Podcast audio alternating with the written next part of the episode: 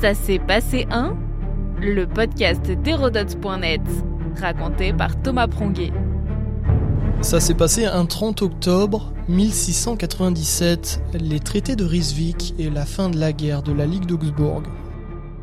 Le conflit aura duré 9 ans sans réel vainqueur. Il permet au royaume de Louis XIV de sortir grandi économiquement de cette guerre, une illustration des premières stratégies diplomatiques à l'échelle européenne.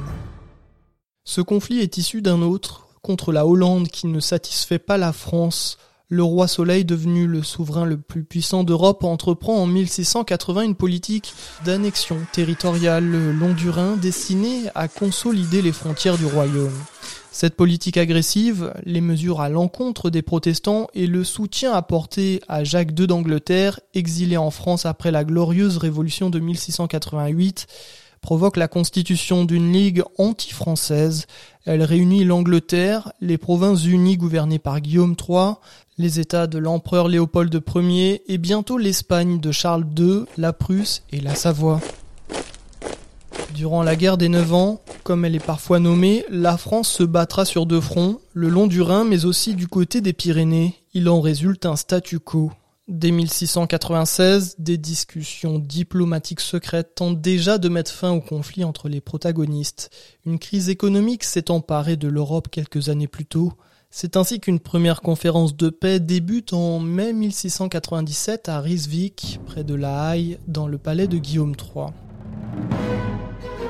Selon les termes du traité, signé le 20 septembre 1697, Louis XIV restitue à l'Angleterre, aux Provinces-Unies et à l'Espagne toutes les conquêtes qu'il a réalisées après 1678. Le 30 octobre 1697 est signé le deuxième traité de Rysvik. La Lorraine est rendue à son duc, même si la France conserve un droit de passage pour son armée, le territoire a déjà source d'enjeux. Les Français doivent aussi abandonner tous leurs gains sur la rive droite du Rhin et pour obtenir les faveurs de Madrid sur la question de la succession d'Espagne, Louis XIV évacue la Catalogne et rend le Luxembourg et de nombreuses places fortes des Flandres aux Pays-Bas, alors espagnols. En contrepartie, l'Espagne lui confie la moitié occidentale d'Hispagnolia, Saint-Domingue, aujourd'hui Haïti. La France conservera la totalité de l'Alsace, dont Strasbourg.